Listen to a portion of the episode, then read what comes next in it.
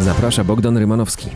A gościem Radia Z jest Marek Suski, wiceprzewodniczący Klubu Parlamentarnego Prawa i Sprawiedliwości, a także szef Sejmowej Komisji Energii, Klimatu i Aktywów Państwowych. Witam serdecznie. Dzień dobry panu, dzień dobry państwu. Energetycznie nastawiony do tego dnia?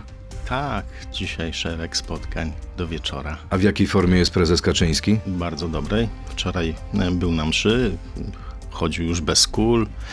Był nawet pogodny, uśmiechnięty, gotowy do walki o Polskę. Czy to znaczy, że jest gotowy również do wznowienia objazdu po kraju? Tak sądzę. Kiedy? Styczeń czy dopiero luty? No tego, no nie wiem, nie pytałem o to, ale widząc determinację prezesa i jego wolę walki, a też odporność na ból, bo jest człowiekiem zahartowanym, więc myślę, że niedługo. To była ciężka operacja, ciężki zabieg? To był zabieg, tak, endoprotezy kolana. No, To jest rzeczywiście operacja trudna.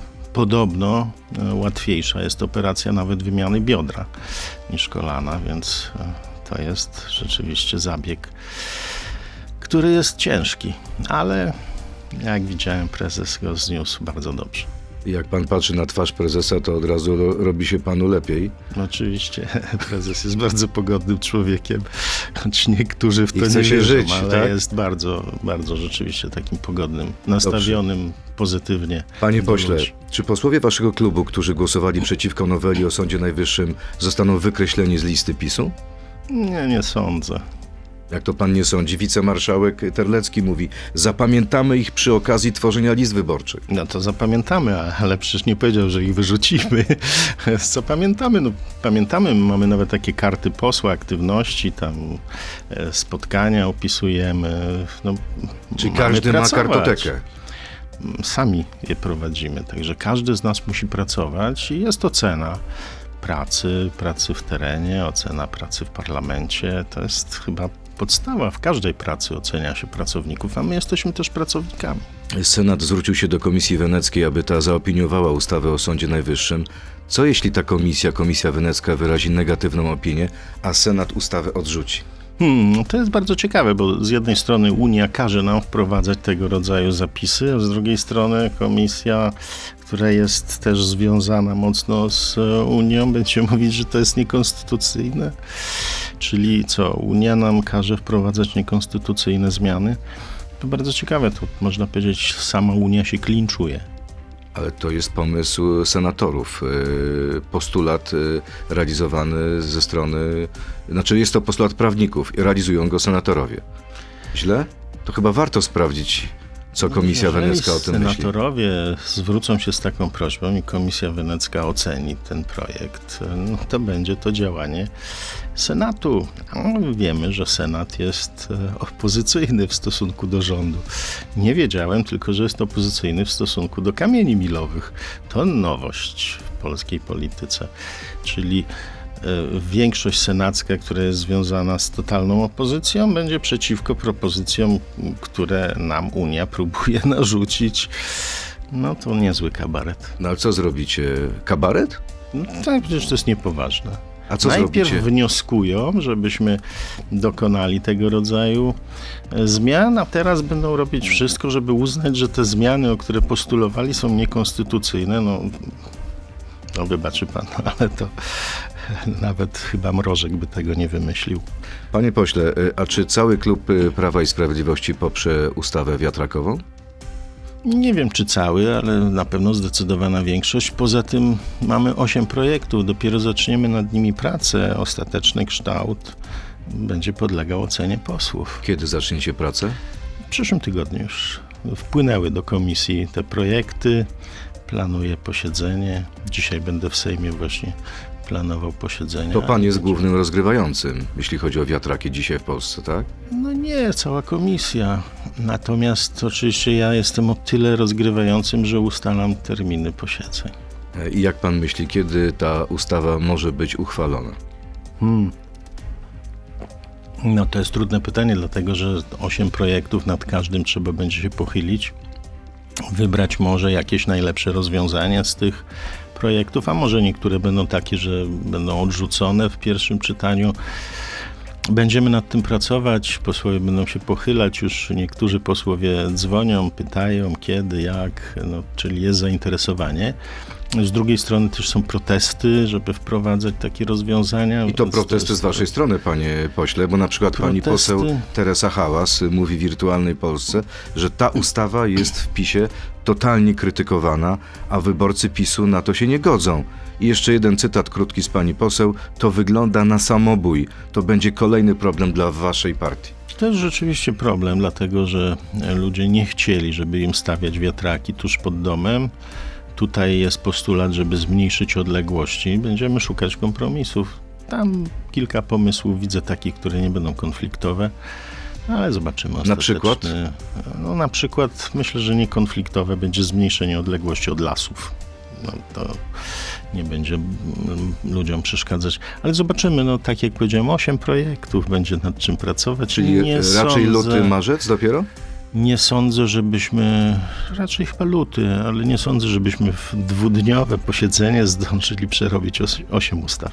Przeciwko tej ustawie jest Solidarna Polska, minister Zbigniew Ziobro, czyli tutaj znowu musicie poprosić o pomoc opozycję. No będziemy rozmawiać. Zobaczymy. W komisji, przepraszam, w komisji są osoby mm, ze wszystkich mm, ugrupowań i niektórzy są bardziej rozsądni, niektórzy na wszystko mówią nie. Nawet gdybyśmy zgłosili ich program, pewnie by zaprotestowali, może by się później połapali, że to jest ich propozycja, ale jest to z natury od razu reakcja na nie. Nie, nie, nie. Później u niektórych przychodzi chwila mm, rozterki, zadumy i czasem w głosowaniach później głosują razem z nami. Także tutaj Jesteście dogadani z PSL-em, bo premier był na posiedzeniu zespołu organizowanego przez PSL. Ale ja nie wiem, czy tam dogadano sprawę ustawy wiatrakowej. Raczej nie.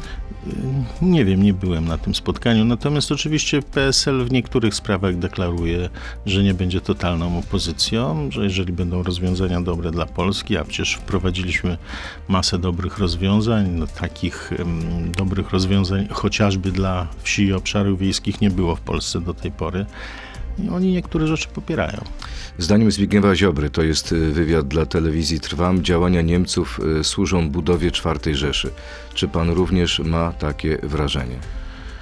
No, patrząc na to, co dzieje się i jakie są nastroje w społeczeństwie niemieckim, to pewnie tam myśl o budowie czwartej Rzeszy gdzieś tam się kołacze w niektórych sercach. Patrząc nawet na sondaże poparcia dla wsparcia wojny na Ukrainie, no większość niemieckiego społeczeństwa jest przeciwna. Coś tu jest na rzeczy, że ta postawa Niemiec też jest taka chwiejna, a z drugiej strony e, tutaj rozmowy prowadziłem też z ambasadorem Niemiec i w jednej z tych rozmów ambasador powiedział, że przecież to jest wojna o mm, ustalenie nowej e, geopolitycznej mapy, czyli o rewizję granic. Są ruchy w Niemczech zmierzające do odzyskania Śląska, Pomorza. Myśli pan, że to jest realna groźba? Myślę, że nie, ale tak jak powiedziałem, są takie ruchy w Niemczech, e, które do tego zmierzają. Na szczęście chyba nie są w większości popierane. A z drugiej strony żołnierze niemieccy przyjadą do Polski, czy też już jadą i będą obsługiwać dla nas patrioty. Paradoks. Będą nas szkolić i, i myślę, że z czasem sami przejmiemy możliwość ich obsługi. Ale my jesteśmy dzisiaj e, największym partnerem gospodarczym, jeśli chodzi o Niemcy. Czyli może Ta powinniśmy uważać z tymi słowami Ta czwarta Rzesza. współpraca jest e, dobra, natomiast na gruncie politycznym no, niemieckie e, postępowanie wobec Polski nie jest najlepsze, łagodnie mówiąc. Stąd krytyka jest uzasadniona. Przypomnę chociażby te ponad 5 milionów zamordowanych Polaków i niewypłacenie nam żadnych reparacji wojennych. Wszystkie inne państwa otrzymały, my nie i Niemcy mówią nie, to się przedawniło. Co tam jakieś 5 milionów Mamy ofiar. jeszcze szansę na reparacje, na Oczywiście, odszkodowanie, że mamy. na zadośćuczynienie? Oczywiście, że mamy. Ale chyba niewielkie, bo jest y, najne ze strony Berlina.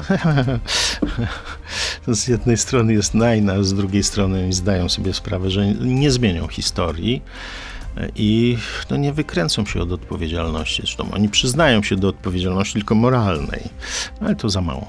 Panie pośle, pora na krótką piłkę, czyli pan e, może odpowiedzieć tak albo nie. Pierwsze pytanie, pierwsze stwierdzenie. Szymon Hołownia ma więcej politycznego bigla niż Donald Tusk. Tak czy nie? Nie. PiS poradzi sobie bez Solidarnej Polski, więc lepiej, żeby Zbigniew Ziobro się trochę uspokoił. Tak czy nie?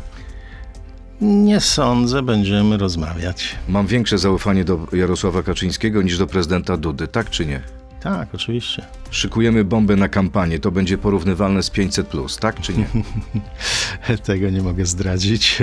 Czyli coś jest na rzeczy. Jeśli chodzi o bomby, to nie, ale wysyłamy nasze rakiety na Ukrainę i świetnie się spisują. Jak PiS wygra wybory po raz trzeci, to namaluje wielki portret Jarosława Kaczyńskiego. Tak czy nie? Na razie nie namalowałem, nie myślałem o tym. A prezes pana nie prosił? Nie. Marek Suski, wiceprzewodniczący klubu PiS, jest gościem Radia Z. Przechodzimy teraz do internetu na Radio Z.pl, Facebooka i YouTube'a. To jest gość Radia Z. A tę drugą część rozmowy zaczniemy od informacji z resortu finansów. Ministerstwo nieoficjalnie może brać pod uwagę obniżenie podatku VAT na bilety kolejowe. W tej chwili wynosi on 8%. E, Myśli pan, że to byłaby dobra decyzja? Może pan coś na temat tej, tej decyzji już wie? Jest tak, że w, jest wsparcie dla cen biletu, bo inaczej by kosztowały jeszcze więcej. A propozycja obniżenia VAT-u, jeżeli tylko Unia się zgodzi, jestem całym sercem za, bo każda obniżka cen w Polsce jest czymś dobrym. Przypomnę, że my w wielu miejscach obniżyliśmy podatki, wprowadziliśmy wiele różnych dopłat, więc jeszcze jeśli byłaby możliwość zniesienia VAT-u na e, bilety, byłoby bardzo dobrze. A jeździ pan koleją czy samochodem? No, blisko mieszkam Warszawy, więc jeżdżę samochodem. Poza tym bardzo lubię prowadzić. Tak, a przekracza pan dozwoloną prędkość? Mam nadzieję, że nie. A to jak pan nie wie, jak pan jedzie? Wie pan, czasem można gdzieś nie zauważyć jakiegoś znaku. No, ja nie twierdzę, że gdzieś nie popełniłem błędu. Staram się jeździć zgodnie z przepisami, no ale staram się, to nie znaczy, że zawsze nam wychodzi. Jeżdżę bardzo dużo już. Zdecydowanie ponad milion kilometrów przejeździłem. Wow, to pan jest rekordzistą. A każdy... A odebrali już panu prawo jazdy, czy jeszcze nie? Nie, nie. A każdy kierowca popełnia błędy. Jesteśmy tylko ludźmi, więc Czy błądu również popełniła Pana zdaniem polska policja, która wypuściła trzech nurków, którzy nurkowali w Zatoce Gdańskiej, niedaleko naftoportu i rafinerii gdańskiej? nie wiem, jakie były powody zatrzymania i jakie były dowody. Tutaj trudno jest mi powiedzieć. Natomiast no to, że się interesują naszą infrastrukturą krytyczną, to od czasów jeszcze przed wojny się zdarzało. Więc tutaj być może jest to jakiś element rozpoznania naszego kraju. No właśnie, bo Hiszpanie, czy ci ludzie zatrzymani powiedzieli, że są Hiszpanami, ale policja ich po tylko... rosyjsku? No, a czyli ma Pan podejrzenia, że to mogli być szpiedzy? Mogli być szpiedzy. Ja oczywiście nie, nie znam tej sytuacji, nie widziałem tych ludzi. Ocena na miejscu była tych, którzy zatrzymywali, więc oni Może pewnie... popełnili błąd? Nie wiem. Może To- powinni być odstawieni albo przekazani Agencji Bezpieczeństwa Wewnętrznego? Myślę, że na Komisji Służb zapytamy o to. Będzie Pan pytał? No, spróbujemy zapytać, bo na razie mamy tylko jakąś informację taką Ale ona nie listą. budzi Pana wątpliwości, ta decyzja policjantów na miejscu? Wie pan, ja nie znam szczegółów, więc musiałbym coś więcej wiedzieć. Widziałem dzisiaj rano w internecie takie doniesienia, że chyba nie łowili bursztynów, ale Chyba nie łowili bursztynów, czyli co tam robili? no właśnie, to jest pytanie, trzeba to sprawdzić. Dobrze, to teraz y, sekwencja pytań od naszych słuchaczy. O, i mamy pierwszego słuchacza, Katarzyna Lubnauer. Chyba dobrze panu znana. Pozdrawiam panią Katarzynę. Tak jest. Zabawny kiedyś miałem mm, zabawne wydarzenie. Kiedyś szedłem do kolegi, który mieszka nad Katarzyną Lubnauer. Nacisnąłem tam w windzie guzik, chyba byłem zaspany, pukam, a tu Katarzyna Lubnauer otwiera drzwi. O, przepraszam, pomyliłem pokoje, bo mieszka tuż pod e, kolegą, do którego szedłem. Ale co, nie zaprosiła pana do środka? Nie, była równie zaskoczona jak ja. Okej, no to teraz zobaczymy, czy pan będzie zaskoczony jej pytaniem. Jak y, panu podobają się interesy pańskich kolegów? Chodzi o willę na Mokotowie dla fundacji związanej z PiS. Jak pisze pani poseł Katarzyna Lubnauer, to prezent od ministra Czarnka. Fundacja zdaje się jest podlegająca pod ministerstwo i jest to fundacja, która dziś ma takie władze, jutro może mieć inne władze. Czyli to jest wsparcie po prostu jednego z e, elementów działalności państwa. Ale tam są głównie politycy związani z PiSem. Wie pan, po wygranych wyborach w wielu miejscach są głównie politycy związani z PiSem, właściwie prawie we wszystkich ministerstwach. Ministrowie są związani z PiSem. W Sejmie jest większość związana z PiSem, większość komisji w Sejmie ma przewodniczących związanych z PiSem, a jak rządziła Platforma, to większość było z Platformy, trochę z PSL-u. To w demokracji jest normalne, że następuje zmiana władzy, następuje zmiana osób, które kierują resortami, instytucjami. No, Są kadencje, a po kadencji też dokonywana jest zmiana. Ja pamiętam, jak rządziła Platforma, to przecież na prezesa banku kogo wybrali? Balcerowicza, a nie Glapińskiego. Ale to są pieniądze z Ministerstwa Nauki. Opozycja mówi, że to wygląda jak uwłaszczenie nomenklatury. Opozycja zawsze przesadza. Kolejne pytanie. Wolność słowa. Słuchacz o Niku Wolność słowa. Czy dalej pan uważa, że kamienie milowe to krok ku likwidacji państwa polskiego? To rzeczywiście niektóre są zbyt daleko idące. Na przykład. Na przykład propozycje zmiany regulaminu Sejmu i Senatu. Gdyby wprowadzić tego rodzaju zmiany, to właściwie Sejm mógłby się rozwiązać, bo jeżeli posłowie czy senatorowie nie będą mogli wnosić poprawek, no to po co my tam będziemy? No, jak pracować? No mamy osiem ustaw na przykład. To jak z tych ośmiu ustaw dokonać wyboru najlepszych rzeczy, jak nie można zgłaszać poprawek, a każdą z nich trzeba by konsultować społecznie. A jeszcze do tego, mm, jak to przeprowadzić, jak w Senacie nie mamy większości, to w ogóle jest jakiś mm, wyrwany z, e, nie wiem, z czego. No to dobrze, panie Pomysł. pośle, ale co zrobić w takiej sytuacji, skoro Unia Europejska mówi tak, pieniądze na KPO będą, ale realizacja wszystkich kamieni milowych. To znaczy nie chcą nam dać tych pieniędzy, skoro wymyślają takie postulaty, których my nawet nie jesteśmy w stanie spełnić, bo my nie mamy większości w Senacie. No proszę powiedzieć, tam jest postulat zmiany regulaminu Senatu. No to jak my mamy zmienić regulamin Senatu? Nawet gdybyśmy Może chcieli. Senat się zmieni, y, zgodzi. Może. Kolejne... To nie od nas zależy, więc no, to są moim zdaniem zaporowe warunki. Mówiąc wprost, panie pośle, patrząc panu prosto w oczy, nie wierzy pan w to, że te pieniądze dotrą do Polski przed wyborami? Ech, Mam małą wiarę w to, że oni nam chcą dać te pieniądze. A No. poza tym, no jak skorumpowani politycy decydują o tym, czy dać Polsce pieniądze, a wiemy, że e, Rosja przeznaczyła kilkaset milionów na to, e, żeby lobbować i znaleziono tam różnych urzędników, którzy byli agentami rosyjskimi na ten atak na Polskę, na polski węgiel, na polską gospodarkę. No wypisz, wymaluj, wpisuje się w politykę Putina. Więc jeżeli przekupni politycy atakują, e, podejmują rezolucje przeciwko Polsce, to śmierć to po prostu ruskim lobbyingiem.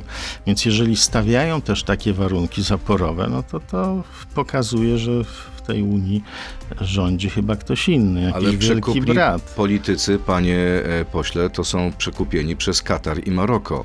I dotyczy to Parlamentu Europejskiego, a nie Komisji Europejskiej. A wie pan, że niedawno były też afery związane ze szpiegami w wysokich urzędach europejskich, z ruskimi szpiegami. Też taka afera była. Ona jakby troszkę mniej jest znana, ale takie osoby też zostały wykryte, więc tam Rosja przeznaczyła ogromne pieniądze na lobbying. To się nazywa lobbying, a może jakieś konsultacje, trudno powiedzieć. A Panie pośle, wprost, uważa pan, że poważna część Komisji Europejskiej, komisarzy, urzędników brukselskich, a nie Parlamentu Europejskiego, to są agenci wpływu nie, nie, Kremla? Nie, ja tego nie powiedziałem. To tutaj jest przesada. Ja mówiłem ogólnie o tym, co jest w Unii, a Parlament Europejski rzutuje na to, co robią komisarze europejscy. No jeżeli w parlamencie jest taka wielka skala korupcji, e, no to te wszystkie decyzje powinny być cofnięte, unieważnione i Polskę powinni przeprosić. Nie premier. Tak się nazywa kolejny nasz słuchacz. 3 kwietnia w gościu Radia Z, nie wiem czy pan pamięta, panie pośle, powiedział pan, będzie się prezydent musiał ciężko napracować, żeby odzyskać mój głos. Czy Andrzej Duda musi się jeszcze trochę natrudzić? Każdy musi pracować, a jeżeli chodzi o e, prezydenta, to w tych wyborach mimo że mówiłem, że stracił mu, mój głos, w tych wyborach głos odzyskał, więc głosowałem na prezydenta Andrzeja Dudę. Dobrze go pan ocenia? Generalnie tak, chociaż miałem uwagi. Ale ostatnie jakieś y, uwagi co do ostatnich działań na przykład? No zdziwiony byłem na przykład zawetowaniem ustawy dotyczącej szkolnictwa. Dlaczego? No bo słyszałem, że były rozmowy, że były ustalenia, że był właściwie konsensus, a później było weto. To było zaskoczenie. Damiano Damiani, czy zgadza się pan z wypowiedzią pani Moskwy, że auta będą tylko na wypożyczenie i dla bogatych, co potwierdzałoby, że realizujecie tym samym hasło agendy 2030 Davos, nie będziesz miał nic i będziesz szczęśliwy? Nie znam tej wypowiedzi, nie wiem jaki był kontekst, e, więc trudno mi powiedzieć. Natomiast rzeczywiście te pomysły, żeby zlikwidować w ogóle motoryzację spalinową i tylko żeby były pojazdy elektryczne, co będzie powodowało, że będą drogie, oczywiście może prowadzić do tego, że będziemy wypożyczać pojazdy częściej niż je kupować, ale nie znam tej wypowiedzi. Nie wiem, czy ona jest wyrwana z kontekstu, czy ona jest przekręcona. Łukasz Pol, kolejne pytanie. Czy PiS jako partia tłustych kotów ma jeszcze jakieś pomysły na to, żeby wygrać następne wybory? Czy też wzorem Platformy zostało wam jedynie straszenie przed powrotem do władzy swoich największych konkurentów? No ja ostatnio właśnie schudłem, więc jestem chudym kotem. A gdzie pan tak schudł? No pracowałem trochę w tym roku.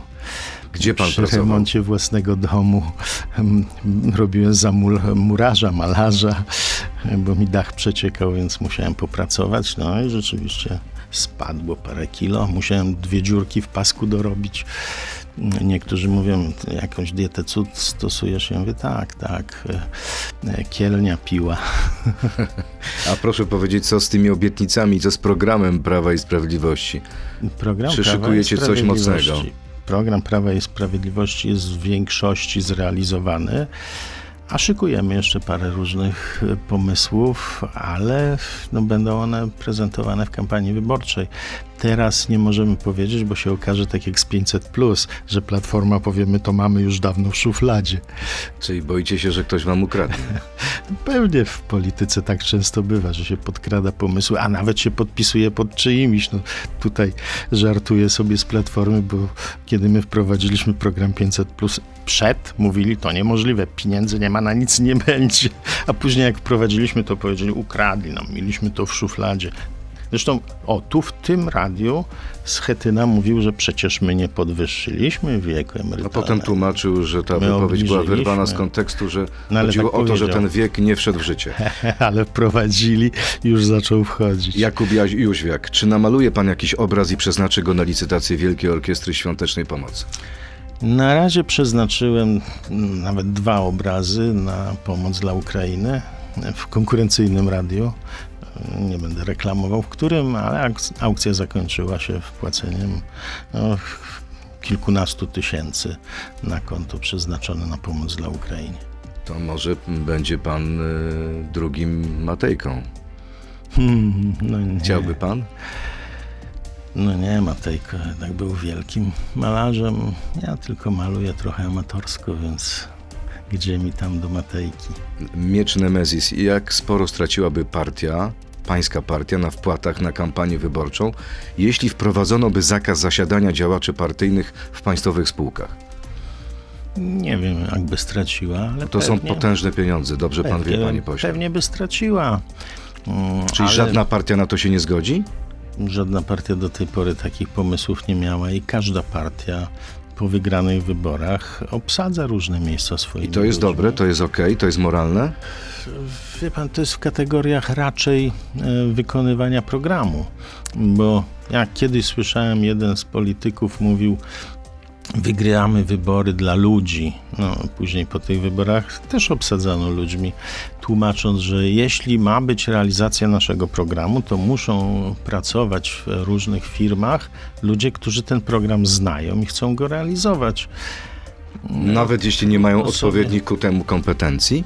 Bo są bierni, mierni, ale Jeśli- wierni? Jeśli chodzi o wymogi dotyczące zajmowania stanowisk w spółkach Skarbu Państwa, to tu wszyscy muszą mieć kwalifikacje. Ale nie wszyscy mają. A w jakich spółkach ktoś nie ma? W wielu spółkach media są pełne opowieści o różnych osobach, które nie mają ku temu wykształcenia, panie pośle. Nie znam takich przykładów. To było bardzo skrupulatnie pilnowane. Trzeba mieć MBA, być radcą prawnym, mieć egzamin zdany. To wszystko są wymogi, bez których nie można powoływać osób do spółek Skarbu Państwa, więc nie sądzę, żeby były takie przykłady. Kolejne pytanie. Tadeusz Łuczak. Czy kara Krajowej Rady Radiofonii i Telewizji potencjalna dla TVN-u za reportaż o komisji Macierewicza to Lex TVN 2 2.0? to zupełnie jest coś innego. Ale pan jest za tym, żeby Odebranie- uderzać w telewizję karą pieniężną? Odebranie, odebranie koncesji to jest zupełnie co innego za mm, danie za kary za jakieś mm, nieprawdziwe podawane informacje, więc Ale to są pan zupełnie karał dziennikarzy za podawanie nieprawdziwych informacji? Ja nie jestem sądem, nie jestem członkiem Krajowej Rady. Ale jest pan członkiem Gdzie mi tam do... Rady Programowej Polskiego Radia. Tak, Zgadza się. Rada Programowa nie ma takich uprawnień. To prawda, ale wiceminister Janusz Kowalski powiedział w naszej konkurencji w RMF-ie, że nigdy nie zagłosuje za pieniędzmi dla publicznego radia, dopóki jest w nim obecna pani prezes Kamińska. I co pan na to? Tylko, że Sejm nie głosuje za pieniędzmi dla radia, tylko dla mediów publicznych łącznie. W ramach dotacji jest podział pomiędzy później telewizję, radia, rozgłośnie regionalne e, radia, bo przecież radio to nie jest jedna spółka, tak jak telewizja z oddziałami regionalnymi, tylko to jest kilkanaście spółek. Każda ma swój zarząd, każda ma swój budżet, e, więc nie głosowanie za budżetem dla mediów publicznych łącznie e, no, wiązałoby się, że nie byłoby środków dla wszystkich rozgłośni radiowych, też rozgłośni regionalnej, gdzie jest pan poseł posłem. Czyli pan poseł nie wie o czym mówi? Pan minister? Nie, ja tego nie powiedziałem. Pan poseł Janusz Kowalski ma język bardzo e, wartki, ostry. E, Ja bardzo lubię jego wypowiedzi, choć nie zawsze się z nimi zgadzam. To teraz y, komentarz do ostatnich działań opozycji. Podziękuję pan Platformie, PSL-owi, Lewicy za to, że wstrzymali się w Sejmie od głosowania nad ustawą o Sądzie Najwyższym. To Mhm. docenia pan ten gest? Wiem, że oni się tam strasznie pokłócili, wyzywając się Hołownię od zdrajców, a to nie był gest w sensie gestu zarządem, tylko to było właściwie takie głosowanie, proszę sobie wyobrazić. Jakby to było odebrane przez społeczeństwo, gdyby oni, którzy mówią, że trzeba spełnić kamienie milowe, że potrzebne są pieniądze z KPO dla Polski, głosują przeciw. No to byłaby kompromitacja. Czyli zastawiliście na nich pułapkę. No właściwie sama się taka sytuacja stworzyła, to nie my żeśmy ją wymyślili. Sama się zrobiła pułapka. Sama się, sami się zapędzili w kozi róg. No dobrze, a co teraz będzie? Y, Co jest bardziej wam na rękę? Jedna lista opozycji, czy raczej opozycja podzielona? Wszyscy osobno idą do wyborów. Nam najbardziej jest na rękę praca dla Polski, troska o Polaków, o bezpieczeństwo i zabieganie o głosy Polaków. A czy oni tam będą razem, czy osobno? Przecież to jest jedna wielka opozycja totalna. Czy oni są na jednej liście, czy na trzech listach. Wszyscy mają ten program podporządkować Polskę interesom zagranicznym, wszystko sprzedać, zniszczyć, podnieść wiek emerytalny. To są ich pomysły na Polskę. Bardzo niedobre. E, Pytanie, jaki jest pomysł na wybory, jeśli chodzi o wspólny start ze Zbigniewem Ziobrą e, Prawa i Sprawiedliwości? Minister Ziobro w Polsacie nie wykluczył samodzielnego startu Solidarnej Polski. To byłoby złe rozwiązanie albo dobre dla PiSu? Myślę, że przede wszystkim byłoby to złe dla Solidarnej Polski, bo jeżeli ich poparcie oscyluje między dwie dziesiąte a jedną, jeden i jedną, czy jeden i dwie dziesiąte, to byłoby wyeliminowanie się z polityki. A jeżeli chodzi o y, niestartowanie wspólnie, no to ten 1 czy 2% poparcia dla Solidarnej Polski może przeważyć kto będzie miał większość w Sejmie. Byłoby to złe dla Polski, a tragiczne dla samej Solidarnej Polski. Myślę, że to jest troszkę na wyrost. Czyli nie będzie sankcji żadnych wobec Zbigniewa Ziobry za to, że nie głosował za ustawą, za to, że nie popiera ustawy wiatrakowej. Niech opozycja zapomni, ale władza się nie podzieli, tak? Opozycja chciałaby, żebyśmy się pokłócili, póki to, to opozycja się kłóci. My mamy koalicję. No, a jak to zwykle w koalicjach bywa, no, jeden koalicjant ma nieco inne zdanie od drugiego. No, na tym polega koalicja. Nieco inne zdanie, bardzo Tak. fajny eufemizm. No, no tak, no, Premier e, to jest- krytykujący ministra, minister krytykujący premiera. A ja nie pamiętam, żeby była jakakolwiek koalicja, w której wszyscy by mówili, że tak, wszystko dobrze, ze wszystkim się zgadzamy. Pamiętam Leszka Pamiętam Millera, który mówił, Szorstka że- przyjaźń z No Kwaśniewskim. właśnie, i Leszek Miller mówił, że jeśli nie zgadzali się z nim ministrowie z PSL-u, to ich wyrzucał z No rządu. właśnie. E, A e, później Marek Borowski zakładał własną partię. Tak się pokłócili w lewicy. To jest wpisane w politykę. Spór jest wpisany w politykę. Spór jest wpisany w demokrację.